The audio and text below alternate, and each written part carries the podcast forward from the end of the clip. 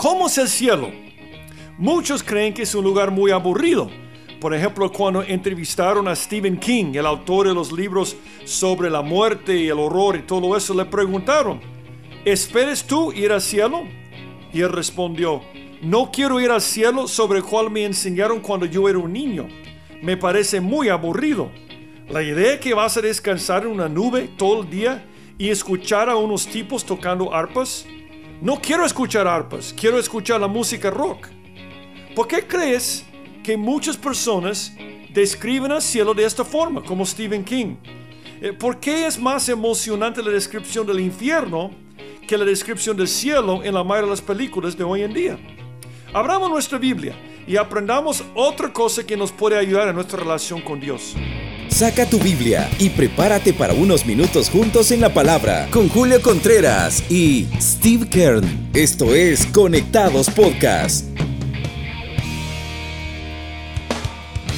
Hola, soy Steve Kern. Bienvenido a Conectados Podcast, donde estamos estudiando Según Pedro con Julio Contreras. Y casi hemos llegado al final de este libro tan interesante. Y estamos en el capítulo 3 que habla mucho sobre los últimos días sobre el día del Señor y cómo debemos vivir en estos días y prepararnos para estos días especiales. Pero antes de estudiar solamente versículos 13 y 14 del capítulo 3, a mí me gustaría contestar la pregunta de entrada. ¿Por qué crees que muchos describen el cielo como un lugar aburrido y el infierno como un lugar muy emocionante? Yo creo que la respuesta se encuentra en la Biblia, por supuesto. Es porque el diablo no quiere que el mundo se dé cuenta de la verdad.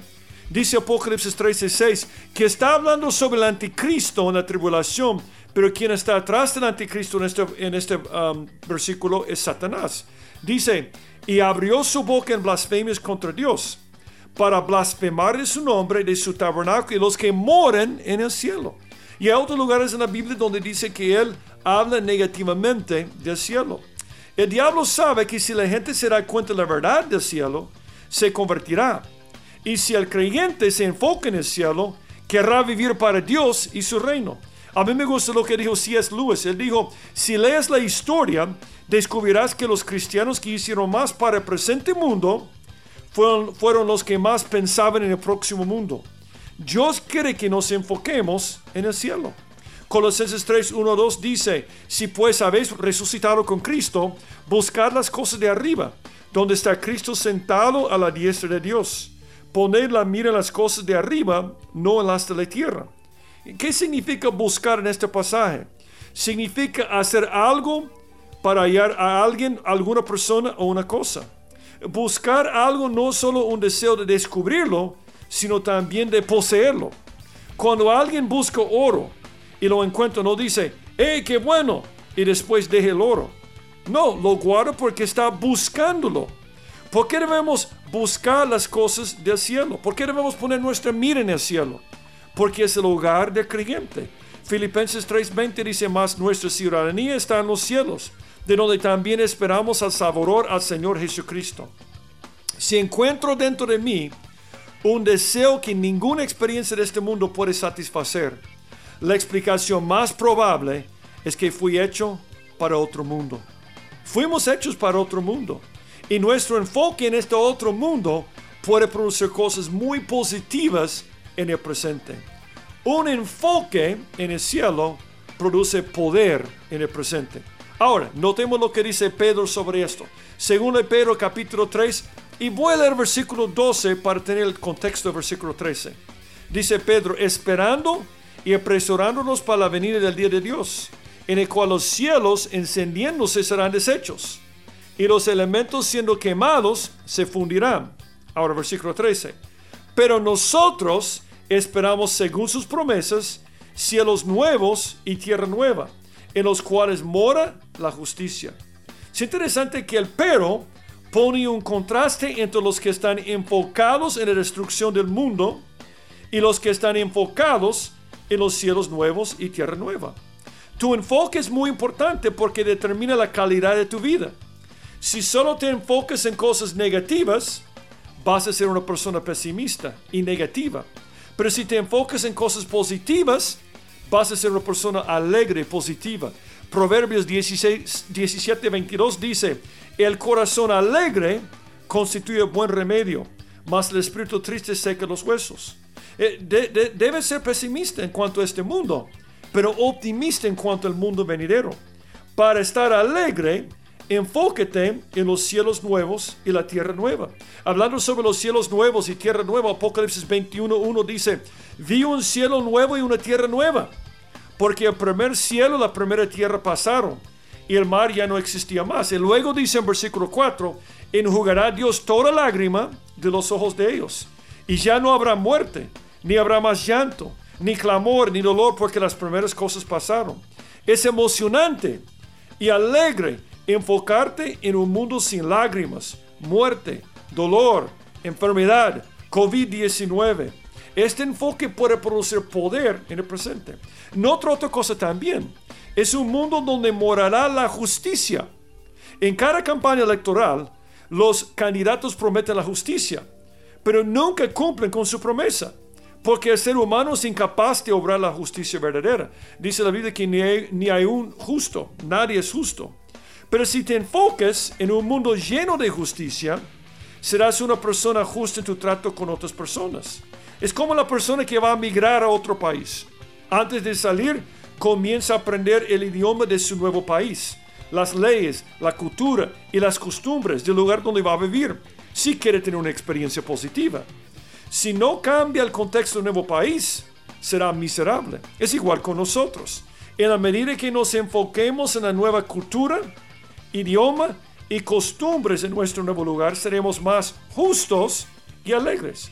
Si mora la justicia en los nuevos cielos, y si es un lugar feliz y alegre, eso es lo que va a producir en nosotros aquí en la tierra. Proverbios 10, 28 dice, la esperanza de los justos es alegría, mas la esperanza de los impíos perecerá.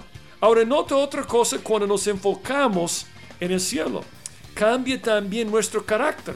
Dice el versículo 14, según Pedro capítulo 3, por lo cual, oh amados, estando en espera de estas cosas, procurad con diligencia ser hallados por Él sin mancha, irreprensibles en paz. Si realmente crees en el fin del mundo, velarás por, velarás por el día del Señor y vivirás una vida apartado de este, apartada de este mundo con tu esperanza en el mundo venidero. Ya no aguantarás que Cristo venga y esto impactará tu conducta. Pero Pedro dice que hay otro lugar donde se notará tu carácter. Eh, eh, si, si estás enfocado en los cielos nuevos, la tierra nueva, entonces vas a ser irreprensible, sin mancha y pacífico. Nota que dice que debemos procurar con diligencia. ¿Qué significa ser diligente? Porque dice que debemos procurar con diligencia ser personas sin mancha, irreprensibles y en paz. Diligencia significa cuidado en hacer una cosa. Debemos esforzarnos a estar preparados. La diligencia es el opuesto de la pereza. El problema con la mayoría de nosotros que somos haraganes cuando tiene que ver con las cosas espirituales. No existe una varita mágica para hacernos mantener un buen testimonio. Se necesita diligencia. En primer lugar, dice que debemos estar sin mancha. Ese es el primer aspecto de nuestro carácter. Es interesante que dice la Biblia en Efesios 5, 25 27 que Cristo murió en la cruz para presentar a la iglesia sin mancha. En otras palabras, quien está interesado más en que tú seas una persona sin mancha es Jesucristo. Dice Efesios 5, 25, 27. Maridos, amar a vuestras mujeres así como Cristo amó a la iglesia y se entregó a sí mismo por ella para santificarla, habiéndola purificado en el lavamiento del agua por la palabra, a fin de presentársela a sí mismo una iglesia gloriosa que no tuviese mancha, ni arruga, ni cosas semejantes, sino que fuese santa y sin mancha. Es interesante que Jesús está trabajando ahora para que tú seas, estés presentado como una persona sin mancha. Ahora, hay dos cosas que nos manchan en este mundo. Dos cosas que nos manchan con el pecado. Nuestra carne y el mundo. Judas 1.23 dice, a otros salvad, arrebatándolos del fuego, de otros tener misericordia con temor aborreciendo a una ropa contaminada por su carne. La carne nos mancha y no podemos evitar la carne porque tenemos la carne presente. Pero Cristo nos ayuda para mantenernos sin mancha. Y también el mundo. Santiago 1.27 dice la religión pura y sin mácula delante de Dios el Padre es esta, visitar a los huérfanos y a las viudas en sus tribulaciones y guardarse sin mancha del mundo.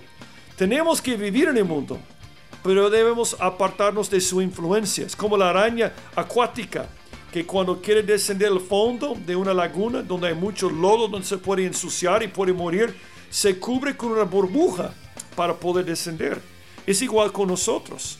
Tenemos que vivir en el mundo, pero no debemos ser del mundo, porque ese nos puede manchar y vamos a tener un mal testimonio. Eh, ¿Cómo podemos vivir sin mancha? Procurando vivir una vida pura y confesando nuestros pecados cuando fallamos porque solo la sangre de Cristo puede lavar la mancha de pecado. Acuérdate que Cristo quiere mantener sin mancha, pero también irreprensible. Eh, la palabra irreprensible, por supuesto, significa literalmente que no merece reprensión. También la Biblia la define como que no merece censura. La censura es igual a la reprensión, solo que es un dictamen o juicio.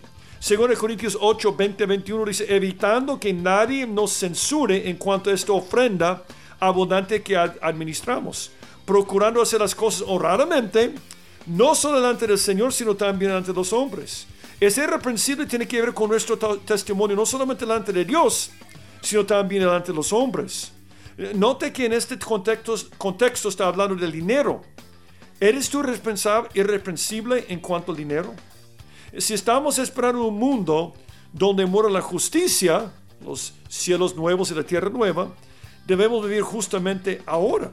El problema con un creyente no es irreprensible, es que está enfocado en este mundo y no en el mundo venidero. Pero también dice que debemos vivir en paz, en paz. Está hablando de estar en paz con Dios, esa es la salvación, y en paz con los hombres, eso es no pelear con los hombres. Pero también está hablando de tener la paz de Dios gobernando nuestra vida. Muchos viven vidas afanadas porque no descansan en Dios. E, están clavados en este mundo con los afanes de tener más y más para que más cosas se quemen que no, no tienen ninguna paz. En otras palabras, si yo solamente estoy preocupado por las cosas de este mundo, no voy a vivir en paz. Es imposible. Eh, han hecho muchos estudios sobre las personas que tienen más dinero y posesiones. No pueden dormir. Es como lo que dice Salomón. Dice que dulce es el sueño del trabajador porque tiene lo que necesita. Entonces, cuando tener mucho no es el pecado, el problema es cuando solo vivo para acumular cosas para este mundo. Y esto tiene una consecuencia terrible, una vida sin paz. Y uno tiene paz cuando se enfoca en el mundo venidero y solo ve las cosas de este mundo como un medio para lograr algo más importante. Filipenses 4, 6 7 dice, por nada estéis afanosos sino sean conocidas vuestra petición delante de Dios en toda oración y ruego con acción de gracias.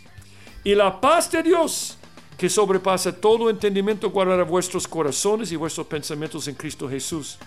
Y finalmente el versículo 14 dice, uh, la, última parte del versículo 2, 14 dice, procurar con diligencia ser hallados por Él, ser hallados por Él. Eh, cuando Cristo venga, ¿cómo te va a hallar o encontrar? ¿Con el carácter de una persona sin Cristo o con el carácter de un cristiano? ¿Manchado y pícaro o sin mancha y irreprensible? Algo que siempre dice mi esposa mis hijos es, ¿qué hubiera pasado si Cristo hubiera venido en ese momento? Cuando ellos han hecho algo no debido en algún momento. Yo creo que es igual con nosotros. Lo que tú vas a hacer este día y mañana, ¿qué hubiera pasado si Cristo hubiera venido en este momento? tenemos que enfocarnos que ya viene Jesús, que los cielos nuevos y la tierra nueva van a ser mucho mejor. Cuando venga Cristo, ¿vas a estar avergonzado por tu estilo de vida? ¿O vas a poder decir al Señor, yo no soy perfecto, pero por lo menos no me pueden censurar o reprender por algo que yo he hecho en mi vida? ¿Cuándo va a venir el Señor? Va a venir como la luna de noche, como hemos aprendido. Así que vale la pena velar y estar preparado. Y ese enfoque es algo muy práctico. Porque si tú estás enfocado en justicia, en un lugar santo, en un lugar de alegría, vas a tener estas cosas en tu vida hoy en el presente. Yo quiero animarte en esto. Mañana vamos a terminar según de Pedro, pero yo quiero invitarte para nuestros cultos de domingo, donde vamos a estar hablando sobre este tema, sobre la Navidad y la esperanza que trae, o por medio de nuestro nuestra transmisión en vivo a las 11 de la mañana o por medio de nuestros cultos en nuestros cinco campos. Así que hasta aquí llegamos y hasta mañana. Que Dios te guarde.